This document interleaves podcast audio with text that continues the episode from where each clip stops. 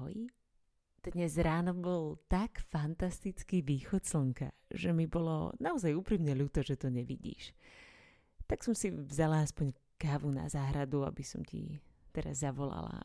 No a to hlavné, mám trochu viacej času, pretože dnes som nešla behať. Nie, že by sa mi teda nechcelo, chcelo sa mi a naozaj veľmi, keď som videla, ako krásne slnko vychádza, ale zajtra a pozajtra pobežím s Gabim z Gemera dokopy 100 kilometrov. Uh, tak som si musela racionálne povedať, že by to chcelo aspoň jeden deň oddychovať, ale ako, nemám rada takéto dni, keď, uh, keď si nejdem zabehať, lebo to ráno je zrazu také nejaké neúplné. Pravda je ale taká, že som ho vyplnila balením a a snažila som sa nejak zefektívniť to množstvo vecí, ktoré so sebou nosím, ale mám pocit, že mám stále kufor plný zbytočností. No ale to dôležité. Zaujíma ťa tretí deň severní stezky, že?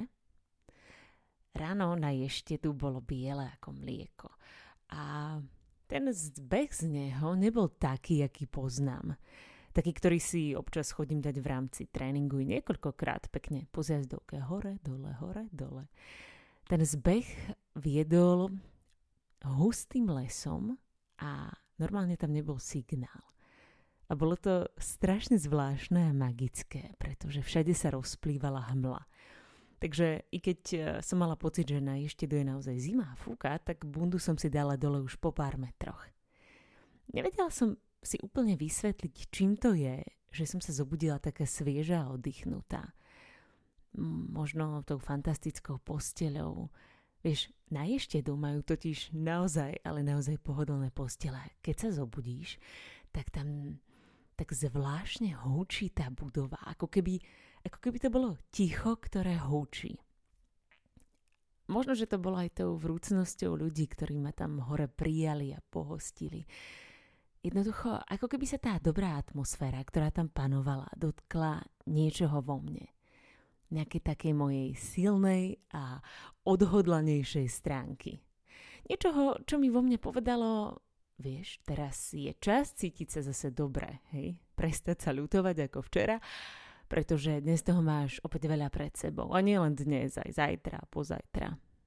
A vlastne mi to len potvrdilo, že všetko je to skutočne v hlave ako pravieva Honza, jediné, čo ťa môže zastaviť, je tvoja hlava.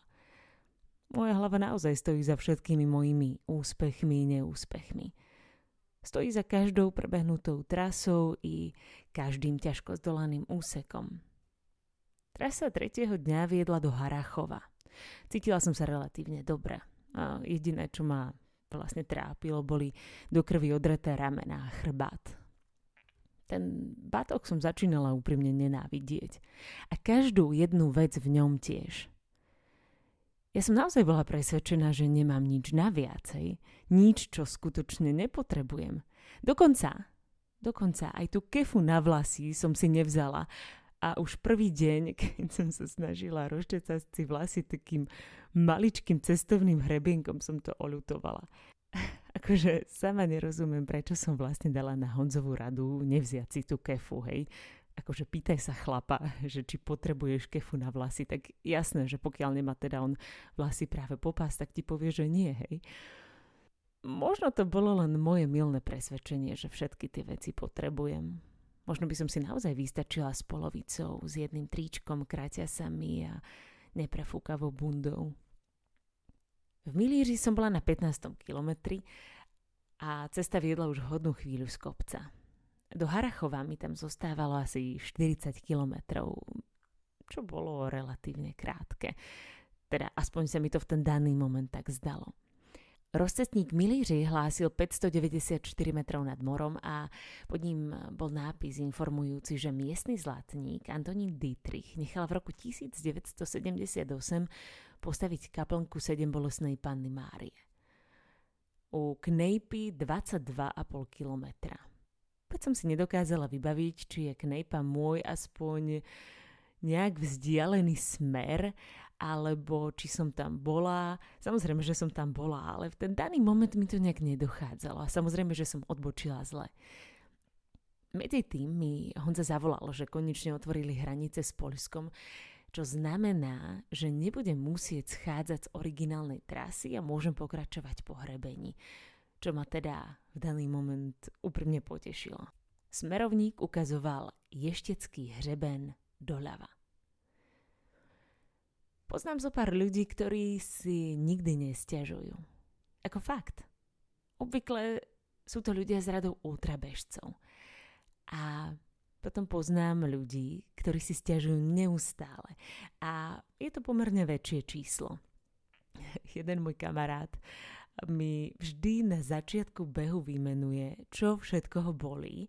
A je úplne jedno, že či je to 10 kilometrový alebo 100 kilometrový beh. A ja sa s ním cítim tak ako v čakarni u doktora. Chcela by som byť tak trochu jeden z tých ľudí, ktorý nikdy nepovie, že je unavený, smutný alebo sám. I keď vlastne neviem, či by nemať takéto pocity nehraničilo s nejakou psychickou poruchou. Na druhú stranu práve naše slabosti z nás robia ľudí. Pri mojom prvom diaľkovom prebehu, keď som bežala z Košic do Bratislavy, som prvýkrát zverejnila na Instagrame svoj plač. A moja kamarátka Táňa mi vtedy napísala Chvala Bohu, už som si myslela, že si stroj. No a to bol taký zlomový moment, kedy som sa naučila mať rada aj svoje slabosti. A práve preto si občas posťažujem. No, občas. Budem úprimná, niekedy si stiažujem naozaj často. Ale snažím sa v tom hľadať hranicu a nevždy sa mi tá hranica podarí udržať v takých zdravých medziach.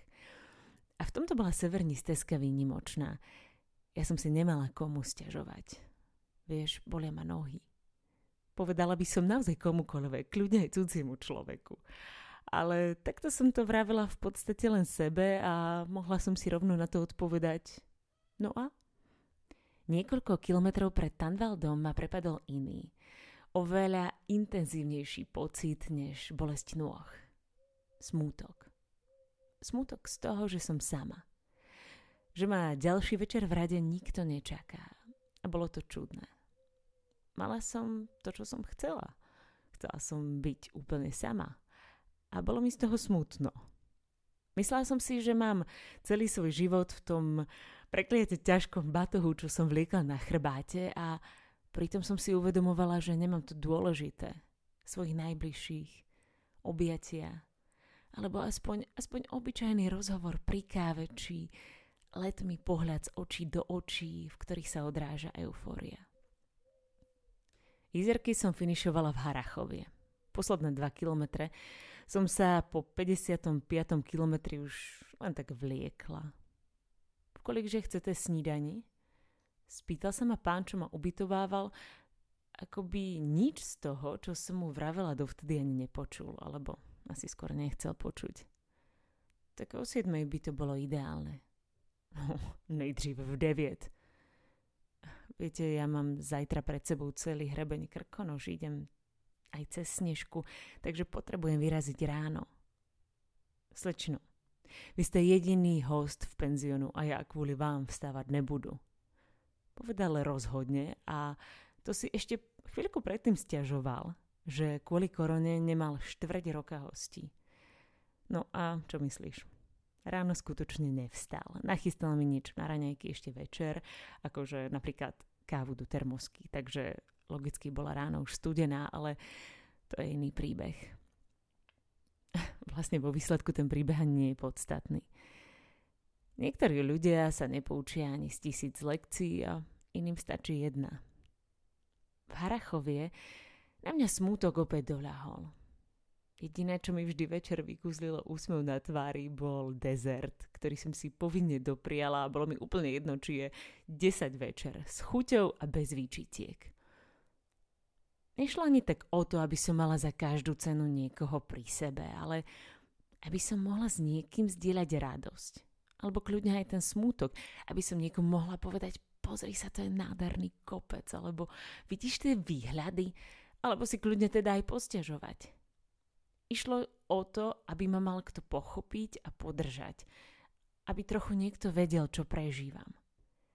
Chcela som realitu s príchuťou citov a tiež to, aby bol na blízku niekto, kto mi nedovolí poľaviť a ktorý ma bude stále hnať dopredu.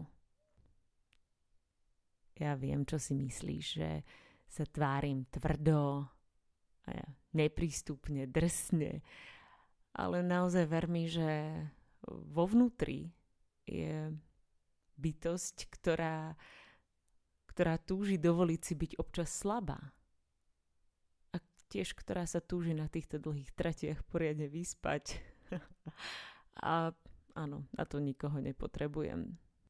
Ten svet si vytvárame my všetci a ver mi, že aj ty to, čo chceš, nájdeš. Ale určite nie vo svojom batohu. Ja tam nosím často veľa zbytočností, takže viem, o čom hovorím. A nenájdeš to, čo potrebuješ ani vo všetkých tých veciach, na ktoré neustále šetríš, kvôli ktorým si odopieraš zážitky, aby si si niečo mohol dovoliť. To najpodstatnejšie, čo potrebuješ, nájdeš sám v sebe. Prepač, ale už sa ponáhľam na vlak, takže budem končiť.